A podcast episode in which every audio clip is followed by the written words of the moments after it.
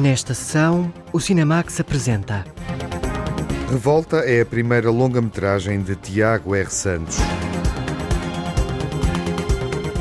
A Caixa, o venezuelano Lorenzo Vigas, filma o submundo dos cartéis de trabalho no México.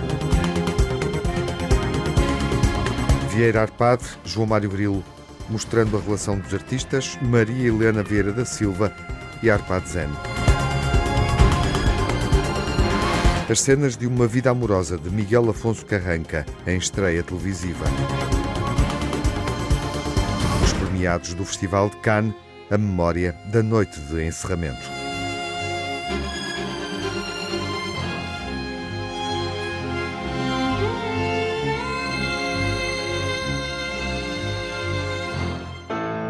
Há uma revolta que se sente num filme, numa longa-metragem, que encena um drama entre quatro amigos num país em pandemia. A Margarida Vaz assinala a estreia na realização de uma longa-metragem do argumentista de cinema Tiago R. Santos. Depois de assinar os argumentos de filmes como Os Gatos Não Têm Vertigens, Call Girl e Parque Mayer, Tiago R. Santos, incentivado pelo produtor Tino Navarro, aventura-se na realização da longa-metragem Revolta. É um filme que é muito meu, tem um bocado muito meu sentido de humor, tem a visão do mundo, tem para o bem ou para o mal, é muito daquilo que eu sou e da, da maneira como eu penso e da maneira como eu olho para as coisas. Foi por isso que decidimos fazer o Revolta, mas, mas era uma coisa que eu tinha mais ou menos a médio prazo, médio e longo prazo, e quando o Tino lançou o desafio, me perguntou se eu tinha alguma coisa que gostava de fazer. Eh, eu dei algumas ideias, depois dei este guião, que era um guião que já existia antes, Uh, e o Tino gostou e foi tipo, então, bora, vamos a isso. Então, que tipo de mulher é que eu sou?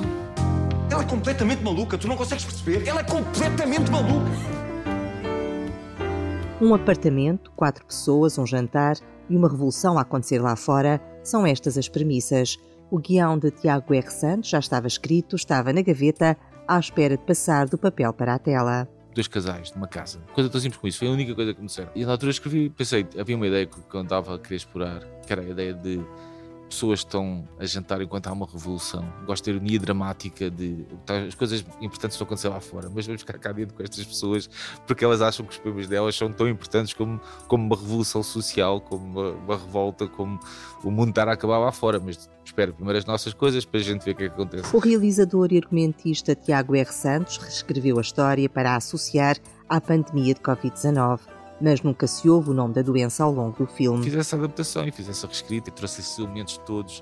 Nós nunca falamos de Covid, né? mas percebes que há uma espécie de uma emergência sanitária que é muito próxima daquela que nós também ultrapassámos e, e pude colocar todas as coisas que eu acho que agora com alguma distância acabam por ter alguma piada, todo esse teatro da higiene, tirar os sapatos, usar máscara, desinfetar as mãos, essas coisas todas, esses hábitos novos que nós fomos adquirindo uh, neste, neste estranho período de tempo e, e, acima de tudo, usar isso também para justificar, inclusive, alguma claustrofobia das personagens e algum desespero das personagens e, e porque é que as personagens estão tão ali à beira de um colapso nervoso como algumas delas estão. Revolta foi o título escolhido para o realizador Tiago R. Santos, é uma palavra que tem duas dimensões. É uma revolta universal, que é interior, que é exterior. Aqui a ideia é essa, né? É que há uma revolta nas ruas, mas há uma revolta das pessoas também que estão naquela casa.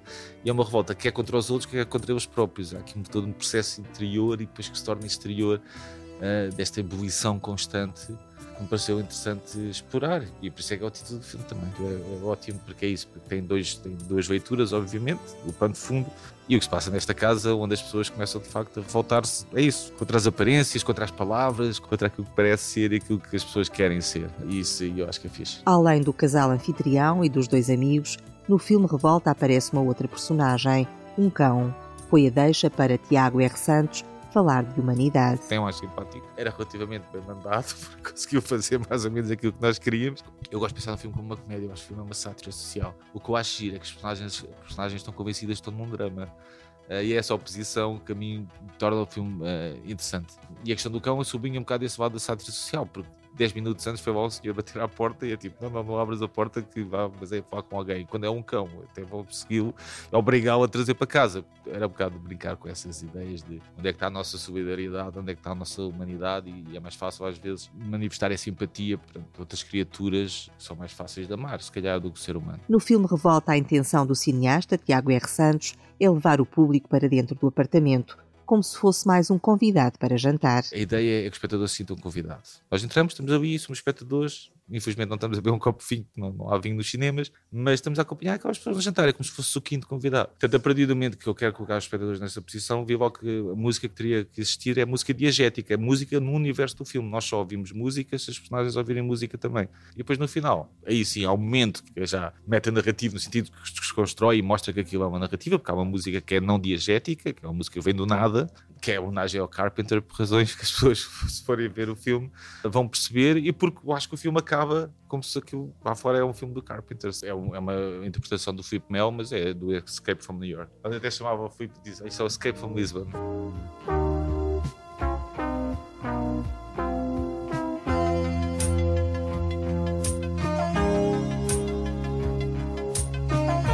A atriz Teresa Tavares tem o papel da Cristina, a dona da casa. Na realidade é Cristina que tem a ideia de fazer este jantar. Uh, é casada com o Paulo, a personagem do Ricardo Pereira. Têm, têm aquela vida, de certa forma, típica da, da, alta burguesia, vivem bem, têm uma vida confortável, têm sucesso, têm um bebê pequenino que pela primeira vez não vai passar a noite com eles. E a Cristina resolve organizar uh, este jantar, porque na realidade está um bocadinho entediada com a sua vida e por outras motivações que depois se descobrirão ao longo do filme. Isto é o que ela mostra mostra quando começa o filme, e depois ele é muito mais do que isto, obviamente. E o filme é também sobre isso, sobre tirarmos a máscara a estas pessoas e vermos para além das aparências. Eu estou a tentar ter uma perspectiva mais positiva perante a vida. Simpático, não é? E está numa ótima fase. Eu achava que a minha vida era uma desgraça. Ainda bem que vim a este jantar. A minha vida não é assim tão má. Para Teresa Tavares, a forma como decorreu a rodagem do filme Revolta ajudou a compor as personagens a própria estrutura do jantar, o facto de filmarmos por ordem cronológica, o cansaço que fomos adquirindo e tudo mais, jogam a favor do filme e da narrativa do filme, que é o que acontece com estas pessoas. Elas começam a jantar num estado de espírito e com um tipo de energia, e de repente o facto de começarem a beber e de começarem a haver confrontos, deles perderem o controle sobre as coisas, leva-os para uma zona totalmente diferente. E, e, isso eu acho que também foi potenciado pela maneira como nós filmámos. Isto também tem um lado muito claustrofóbico. Eu reparei que a mesa está posta para quatro. É, a Raquel deve estar quase a chegar. Ela nunca está em Portugal, nem sequer o Paulo a conhece, mas, mas eu acho que tu vais adorá-la. Raquel é o nome da amiga que chega para jantar é interpretada pela atriz Margarida Villanova. A personagem que eu interpreto é a Raquel, é uma personagem desconcertante, uma personagem inquieta, uma personagem que não está bem com ela nem com os outros. Percebemos que por trás daquela capa, aquela máscara, que, que está uma mulher infeliz ou triste, talvez à procura de se encontrar, não se quer confrontar com as suas fragilidades, as suas fraquezas, eh, os seus medos, as suas angústias, e que é uma personagem que não se leva a sério, nem leva os outros a sério. Uma personagem que ri, que fala alto.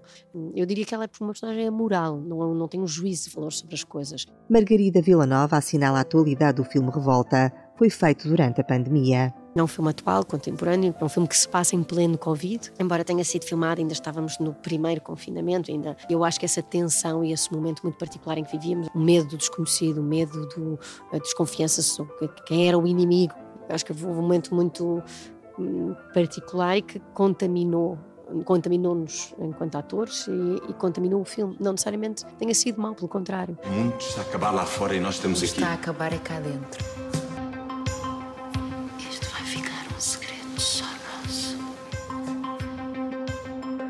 O outro amigo convidado é o João. O papel é do ator Cristóvão Campos. O João é um engenheiro frustrado, que, tal como todos uh, os outros personagens e nós também, está no meio de uma pandemia, está confinado e na ressaca de uma separação.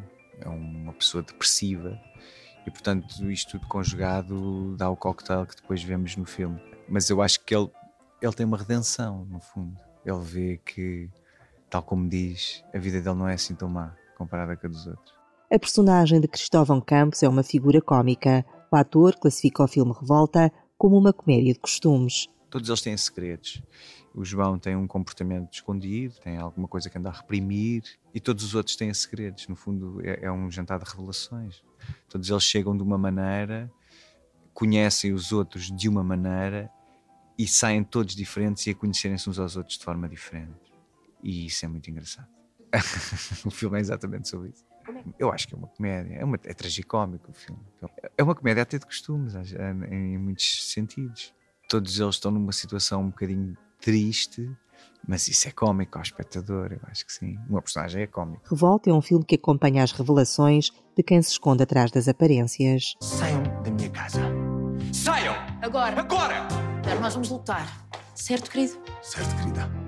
Quatro personagens num encontro tenso. A amizade é posta à prova durante um jantar. Revolta de Tiago R. Santos com Margarida Villanova, Cristóvão Campos, Teresa Tavares e Ricardo Pereira nos principais papéis. A Caixa marcou o regresso do venezuelano Lorenzo Vigas ao Festival de Veneza no ano passado. Conta a história de um rapaz que recolhe os restos mortais do pai encontrados numa vala comum e que mais tarde reconhece o pai ausente num outro homem. A todas as pessoas que han venido por los restos de sus familiares, deberán presentar documentación oficial de los occisos. ¿Parentesco? Es mi padre. Se encontró esta credencial con el cadáver. O Esteban Espinosa Leiva. Come from a continent where Venho de um continente onde é muito comum que as crianças sejam criadas pelas mães. Muitas e muitas vezes os pais nunca estão em casa. Quais são as consequências disso? Não é por acaso que neste continente as pessoas se apaixonem por figuras como Hugo Chávez, Juan Perón e tantos outros. Às vezes é necessário substituir a figura paterna que nunca esteve em casa e fica-se agarrado a essa figura que substitui a autoridade, essa voz de experiência que não se tem em casa. That, that voice of, you know, um, experience you didn't have home. Há uma reflexão política óbvia no filme. A ausência do pai em muitas famílias latino-americanas conduz à escolha de políticos autoritários. A figura do pai ausente é determinante nestas sociedades que continuam a ser patriarcais. I don't know why, because I, I, I, I don't think about those não sei porquê, não penso nessas coisas antes de fazer os filmes. Eu faço as histórias que preciso de contar. Nada é pessoal, porque eu tive uma relação muito boa com o meu pai. Por isso, não sei de onde vem, mas é verdade que tenho uma ligação com o arquétipo da figura do pai latino-americano como algo que é idealizado. O filme trata de um outro tema, a violência dos cartéis no México em contexto laboral e económico. Como se mata, como se trabalha. A história acontece no norte do país, em Chihuahua, no maior estado do México. Existem muitas maquilhadoras. São fábricas têxteis que funcionam com regimes fiscais competitivos. Acabam a roupa confeccionada noutros países, nomeadamente na Europa, em Portugal, por exemplo, utilizando mão de obra mal paga ou até escrava. I don't know if you have heard more than 20,000 women in, in the north of Mexico have disappeared lately. Eu não sei se sabem, mas mais de 20 mil mulheres do norte do México desapareceram nos últimos tempos. Ninguém sabe porquê ou onde estão. Há muitas teorias sobre o assunto. Isto é só um filme ficcionado, mas as maquilhadoras são muito importantes no norte do México. É uma forma das pessoas ganharem a vida. Há muitos tipos de fábricas diferentes. Algumas tratam muito bem os trabalhadores e há outras onde os trabalhadores são prisioneiros. O filme é um drama familiar, mas mergulha na realidade mexicana, reflete sobre a sociedade latino-americana. É a segunda longa-metragem do venezuelano Lorenzo Vigas, que esteve na competição do Festival de Veneza. A Caixa, um drama atual sobre as condições de trabalho no México, filmado por um cineasta venezuelano, já premiado com o Leão de Ouro no Festival de Veneza. O cinema belga foi plenamente reconhecido neste Festival de Cannes, onde o sueco Ruben Östlund conseguiu a proeza de receber a segunda Palma de Ouro. Além da competição, o festival foi palco de várias estreias mundiais, nomeadamente do musical biográfico sobre Elvis Presley, um dos filmes mais aguardados neste verão. A jornalista Lara Marques Pereira relembra alguns dos momentos mais marcantes desta edição. Em apenas cinco anos, o realizador sueco Ruben Östlund conquista duas palmas de ouro no Festival de Cannes. Primeiro com O Quadrado, agora com Triangle of Sadness, uma sátira ao mundo das aparências, ao capitalismo, ao consumismo e à sociedade estratificada. Um filme feito a pensar no grande público e na possibilidade do cinema colocar questões e provocar reflexões. When we started to make this film, quando começamos a fazer este filme, tínhamos um objetivo, que era fazer um filme emocionante para o público, que fosse provocador. Queríamos entreter, mas também levantar questões. Queríamos que as pessoas saíssem da sessão com alguma coisa para conversar. go out together and have something to talk about. O Triângulo da Tristeza é a tradução do título, uma expressão usada no mundo da moda e da estética, justamente por onde começa o filme de Ruben Östlund. Can you relax your triangle of sadness? That's like between your eyebrows here. Oh, okay. A little bit more. Okay. And open your mouth so you look a little bit more available. Okay, not that much, a little bit less. Okay. Thank you very much. Thank you. Thanks. Next, please. Palma de Ouro 2022 para Ruben Östlund, que entra para a galeria exclusiva de cineastas que já repetiram o prémio máximo do Festival de Cannes, como é o caso dos belgas Jean-Pierre e Luc Dardenne. O cinema da dupla de irmãos tem sempre lugar entre os favoritos e desta vez foi distinguido com o prémio especial da edição 75, Tori e Lokita. É mais um drama social, quase filme denúncia, sobre dois jovens imigrantes que tentam sobreviver à rede de desumanidade que os rodeia. Um filme dedicado ao pasteleiro francês que entrou em greve de fome para tentar ajudar o seu aprendiz a conseguir um visto de residência em França. Quand on préparait notre film en janvier 2021, Quando estávamos a preparar o filme em janeiro de 2021, um padeiro de Besançon fez uma greve de fome de dois dias para que não expulsassem de França o seu aprendiz, que era africano da Guiné. Isso é formidável. Dedicamos o nosso filme ao Sr. Ravaclé de Besançon. à ce monsieur, à monsieur Ravaclé de Besançon. Palmarés de Cannes 2022 consagra o cinema belga que fez o pleno de ter três filmes a concurso, todos premiados.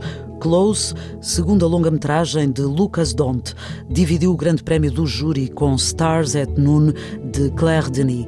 O realizador de 30 anos assina uma história de amizade e afeto na adolescência. Um filme que, de alguma forma, responde aos momentos de introspeção que o mundo viveu durante a pandemia. Nos últimos anos, tivemos de manter à distância aqueles que amamos para os proteger. Dei-me conta muito claramente da importância dos meus amigos e do quanto me fazem falta. Quero dedicar este filme aos amigos de quem estive distante, mas que considero próximos. Tenho consciência que estamos habituados a ver imagens de homens que se defrontam em vez de se apoiarem. Por isso, quis fazer um filme sobre a ternura, com imagens de jovens que se abraçam, ignorando os olhares dos outros. En s'émancipant du regard des autres. O terceiro filme belga premiado em Cannes é da autoria da dupla Félix van Groningen e Charlotte van der Meers. As Oito Montanhas é uma adaptação do romance do escritor italiano Paolo Cognetti, centrado na ligação emocional de dois amigos de infância e na relação de ambos com a natureza.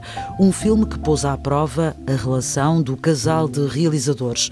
Charlotte deu conta do significado desta obra na vida dos dois e interrompeu o discurso para encher de beijos o marido Félix. Je pense, Félix. Eu penso, Félix, que nós fomos fortes em fazer este filme juntos, mas também muito frágeis. Aussi, très fragile. Este filme juntou-nos, era necessário para nós. Foi muito bom e eu agradeço-te do fundo do meu coração. Amo-te. Obrigada. Merci.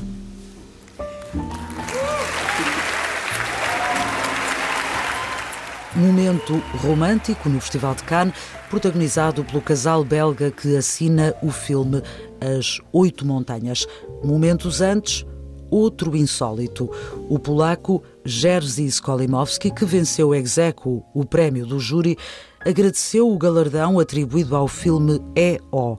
e dedicou o discurso aos seis burros que participaram na rodagem. It's Taco and Hola.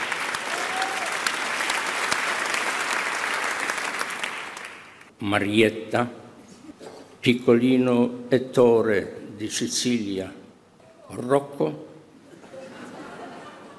e Mela.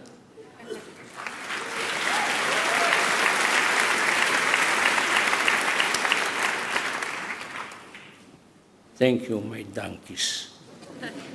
Io!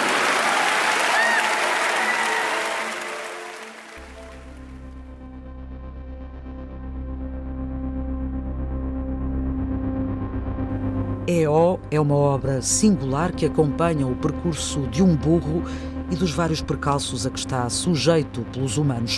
Um filme que nos confronta com a forma como lidamos com os animais e a natureza.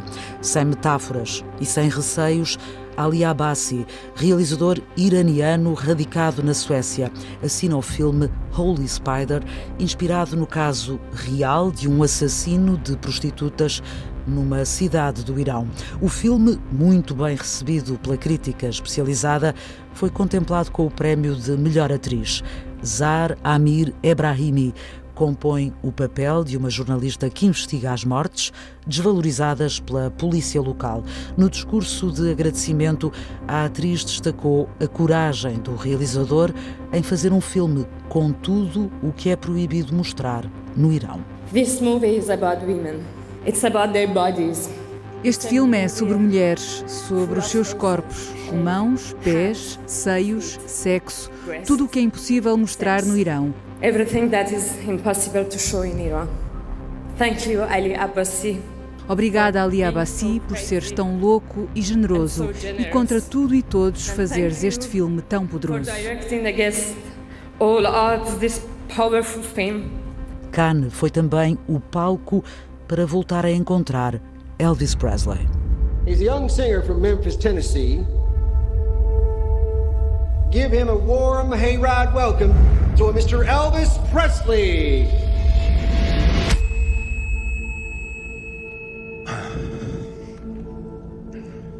Get a haircut, buttercup!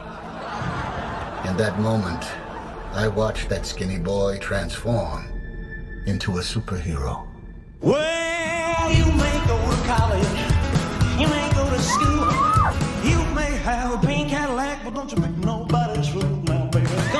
baby, home. Baz Luhrmann, autor de Strictly Ballroom, Romeu e Julieta, Moulin Rouge ou O Grande Gatsby, está de volta com o retrato do cantor mais popular de todos os tempos e uma nova dose de cor, excesso e cultura pop, como acontece habitualmente no cinema do realizador australiano, que quis mostrar na atualidade o que foi a América daquele tempo e como nasceu a maior figura do rock and roll. It's an exploration of America in the 50s, the 60s, the 70s and the relationship between the cell É uma incursão pela América dos anos 50, 60 e 70 e a relação entre comércio e arte, o espetáculo e o negócio, entre o manager e a estrela. Esta foi a aldeia, mas durante a pesquisa, quando andei no sul e fui acolhido em Graceland, aprendi sobre o Elvis enquanto pessoa de uma forma inesperada e isso vai ficar comigo para o resto da vida.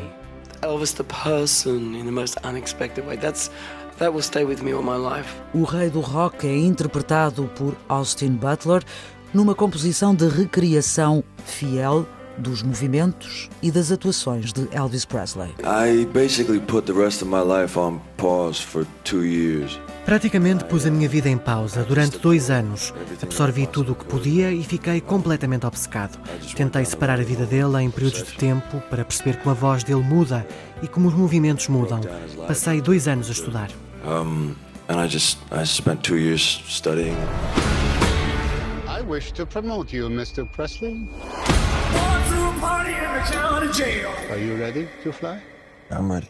Ready to fly. Tomorrow, all of America will be talking about Elvis Presley.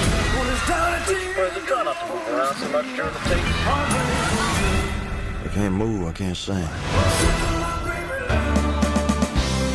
A história de Elvis é contada pelo manager que o conduziu ao sucesso e que enriqueceu pelo caminho. Uma figura misteriosa e polémica, interpretada por Tom Hanks. Ele percebeu que aquele tipo era fruta proibida e pode fazer-se muito dinheiro com fruta proibida, mas também se pode transformá-lo numa experiência cultural. Eu dou-lhe crédito por ter feito isso e também sei que a forma como ele ganhou dinheiro à custa de outras pessoas é extraordinária. E devo dizer que incorporei algumas dessas práticas na minha vida. Aprende-se sempre alguma coisa com cada papel. A nova aparição de Elvis Presley no cinema é feita a pensar nas plateias mais jovens, com banda sonora que pode existir além das imagens. Temas como Suspicious Minds, Can't Help Falling in Love ou If I Can Dream são revisitados por uma galeria de nomes da música pop e rock, como Chris Isaac, Doja Cat, Eminem e CeeLo Green, Jack White, Maneskin ou Tame Impala. Na música, mas também na montagem e nas opções estéticas, Baz Luhrmann revisita o passado sem nunca sair do presente. Já não falta muito para Elvis surgir nos cinemas, no filme de Baz Luhrmann com uma banda sonora contemporânea. O primeiro tema que já foi divulgado é Vegas de Doja Cat.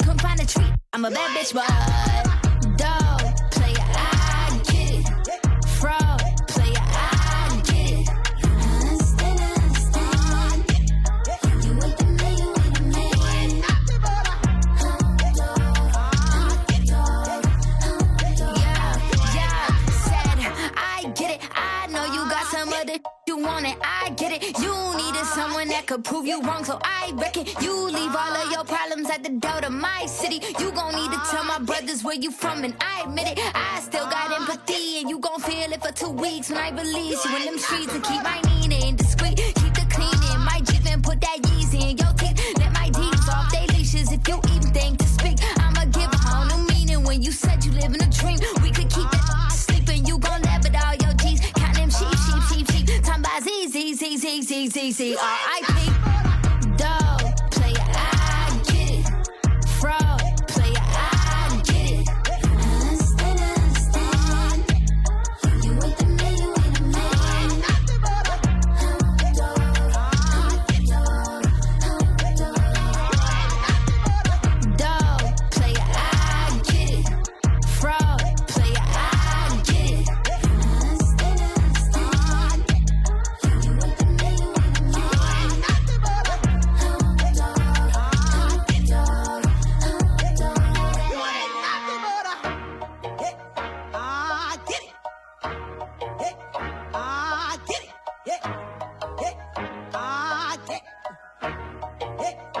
Doja Cat interpretando Vegas na banda sonora de Elvis. O filme estreia em Portugal e no mundo inteiro no próximo dia 23. O cotidiano foi o que vimos, obviamente, nesta proposta eh, que abriu esta sessão do Cinemax, mas é também uh, é esse cotidiano, o cotidiano amoroso, o cotidiano uh, romântico, que está uh, exposto no filme Cenas de uma Vida Amorosa e recebemos o Miguel Afonso Carranca em estreia numa sessão do Cinemax. Bem-vindo. Boa noite, Miguel. É um gosto receber-te para esta sessão onde, onde vamos convidar os nossos espectadores verdadeiramente a espreitarem a intimidade de um casal. Sim, espero que sim. um... É difícil falar do cotidiano amoroso de um casal? Opa, sim, no fundo a ideia de fazer um filme é um bocadinho tentar hum, ter alguma coisa para dizer e tentar não o dizer com palavras, uhum. de alguma forma. E este filme acaba por ser um bocadinho isso também. Uhum. É determinante, desde logo, o espaço onde os colocas.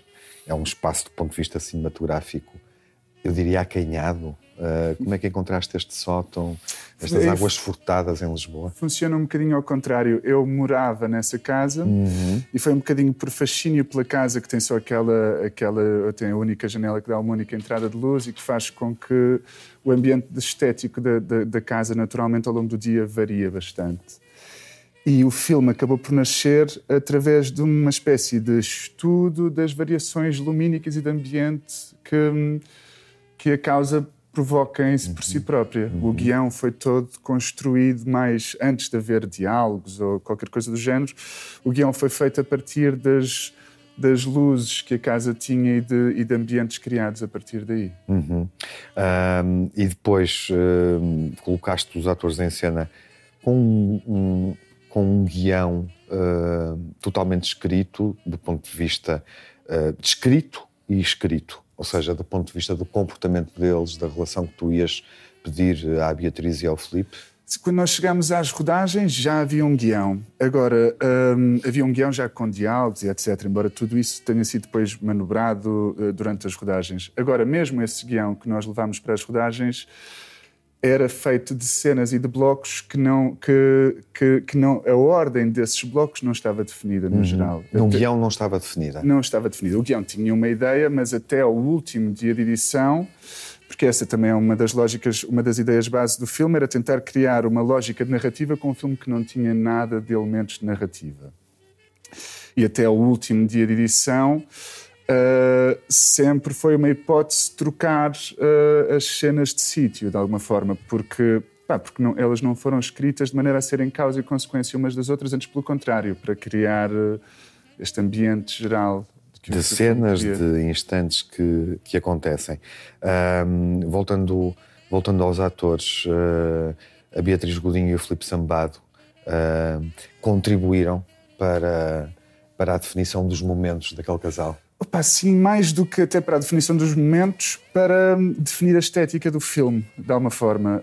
Um, eu, nós não usámos referências para trabalhar, por isso tínhamos uma referência visual básica, que era a própria casa e, e, e a luz que a casa tinha. Mas depois uh, a entrada do Sambado para fazer o papel que ele faz, dentro desta lógica que pá, é um casal, há sempre um peso de macho, de fêmea, de, houve uma, houve uma frescura com a entrada do Sambat que também acabou por definir eh, de alguma maneira toda a estética do filme de uma maneira que me ultrapassava a mim, ou pelo menos que ultrapassava a ideia base que eu tinha do filme. Uhum. Eles criaram uma relação que era um bocadinho diferente daquela que eu trazia e a estética foi-se construindo por ela própria, de alguma forma. Uhum. esse, esse processo criativo é, é interessante enfim, é desorganizado, no fundo, como o nosso cotidiano, diurno e noturno. Um, e é isso que, que, vamos perceber dentro de, de instantes. Eu imagino um, que o processo, uh, processo ah, de montagem uh, tenha sido estimulante. Uh, como é que tu olhaste para as cenas filmadas sem uma conexão narrativa e encontraste a tua ordem? Opa, primeiro com algum desespero. Todas as cenas que estão aqui são as que filmaste? Eu filmei mais cenas do que as Há que mais aqui. cenas para além das sim, que vamos sim, ver. Sim, sim, e desespero porquê? Opa, porque a certa altura era um bloco muito grande, havia muitas coisas, havia muitas cenas, havia mais cenas dialogadas que, que tínhamos filmado também. Uh, e foi, no fundo, eh, foi um desespero que foi encontrar, enfrentar aquilo que eu me tinha proposto a mim próprio, que era uh, tentar criar uma coisa que tivesse que desse a sensação de cinema, com princípio, meio e fim, a partir de uma desordem narrativa. Uhum. Por isso, não só teoricamente, eu, no início tinha uma ideia de como é que seria o filme no fim, agora para chegar à forma na prática que daria corpo a essa ideia, pá, foi muita tentativa e erro. Uhum. E, e há algo que é, que é divertido, o filme, o filme também pode ser lido, chama a vossa atenção, porque, porque há uma definição de cada cena, há um título para cada cena.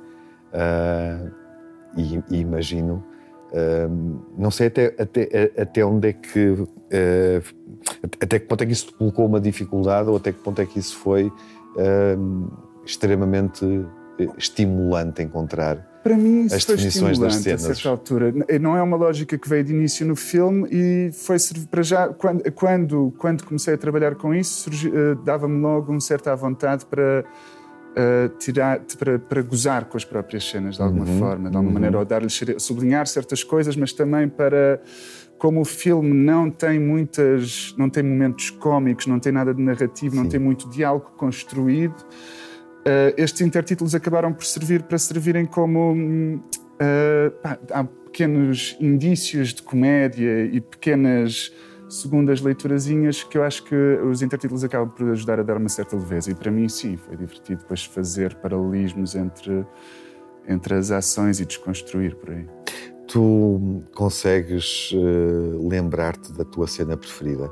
Se eu te pedisse para escolher uma cena no filme, uh, a cena de eleição, uh, a cena que queres que o espectador que nos está a ver neste momento fixe quando, quando elas surgirem dentro de, Eu tenho de de, dar, instantes. tenho de dar mais ou menos duas respostas. Há uma que é a cena que me soube melhor filmar, que é a última cena que, que, que está mesmo no fim do filme, que é a cena vista de fora da casa. Uhum.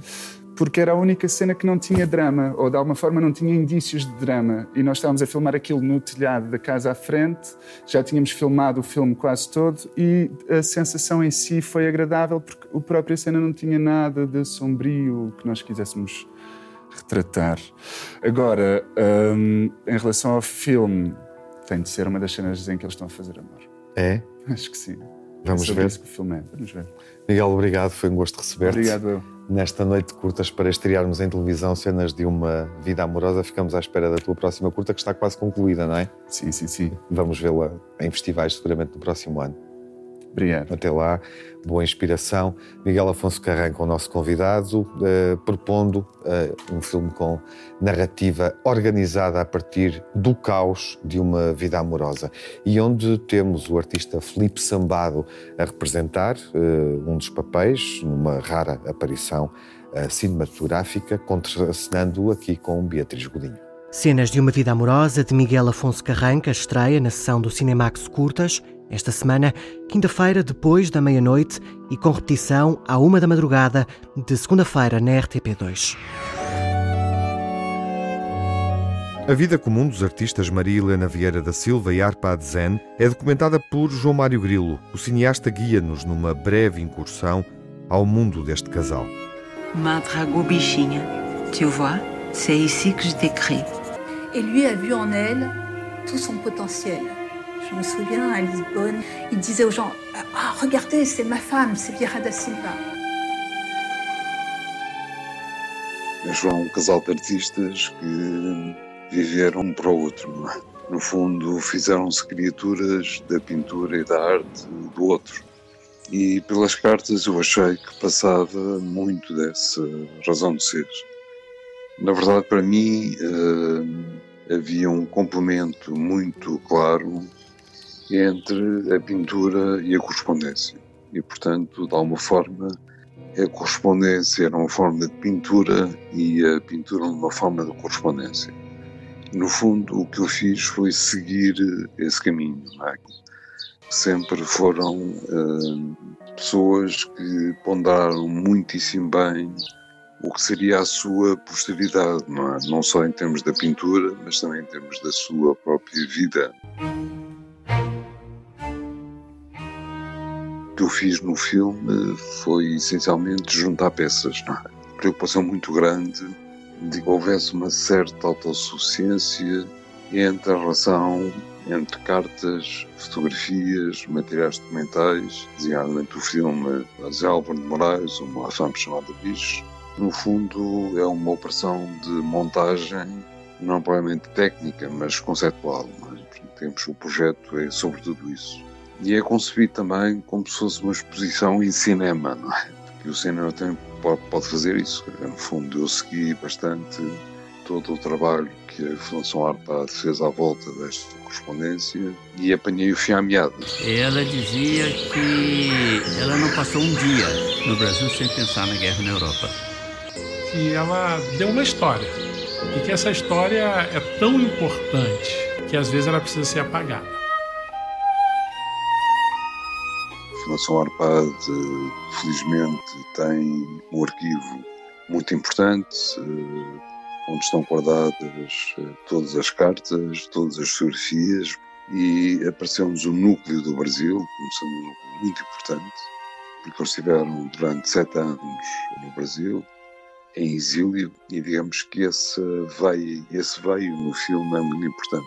Essa questão de, de serem pessoas que viveram toda, toda a sua vida em exílio. A Vieira da Silva, porque vai para Paris muito cedo, e o Arpad, porque vai eh, da Hungria para Paris. É? Começa aí, digamos, uma grande, eu diria, aventura, não é? Dentro desse planeta específico que é o exílio. É sobretudo na mesa de montagem que foi possível descobrir essa narrativa, essa ideia de que nesta história de vida dupla, não é? Há uma narrativa que é preciso descobrir. E eles deixaram muitos documentos e não os deixaram por acaso. Quer dizer, as cartas, os desenhos, é? as fotografias, o facto de tudo isso ter sobrevivido é significante também, não é? Tentei cumprir essa missão. Sim, procurei que o filme fosse autossuficiente nesse sentido. Não é? A ideia de que quem sai do filme sai também uh, habitado por essa ideia de que esteve dentro de uma intimidade, não é? Embora ela não seja totalmente revelada, mas há um sentimento de pertença a um certo mundo que não é o nosso. J'espère que ton corps n'est pas si lourd déjà. Tá, bicho? Pussy, pussy, pussy. O sentimento de união traduzido na obra plástica e fotográfica é agora reforçada através do cinema neste documentário Vieira Arpade. Há um corpo comum dos artistas e do casal Maria Helena Vieira da Silva e Arpade Zenes que se revela num documentário do realizador João Mário Grilo. Começou de repente. Né? Desterro é a primeira longa-metragem de ficção de Maria Clara Escobar. A chuva.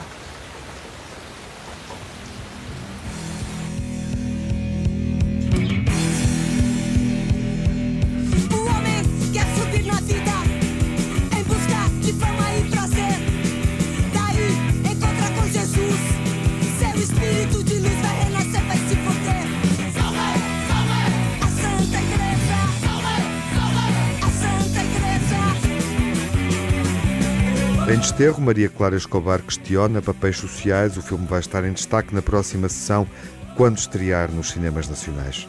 Até lá, fiquem bem, saúde. No Cinemax correm os créditos finais. Edição e coordenação de Tiago Alves e Lara Marques Pereira, com a colaboração de Margarida Vaz. Sonorização de Jaime Antunes e Edgar Barbosa. Pós-produção de Rui Fonseca. Banda sonora original de Cinemax, da autoria de Nuno Miguel e remisturada por César Martins.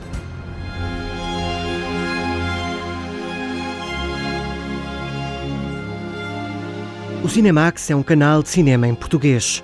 Pode ver as sessões de curtas-metragens na RTP2 e ouvir as emissões na Antena 1 ou em podcast. Encontra toda a atualidade na página digital rtp.pt Cinemax e também nas redes sociais. Torne-se fã no Facebook e siga-nos no Twitter.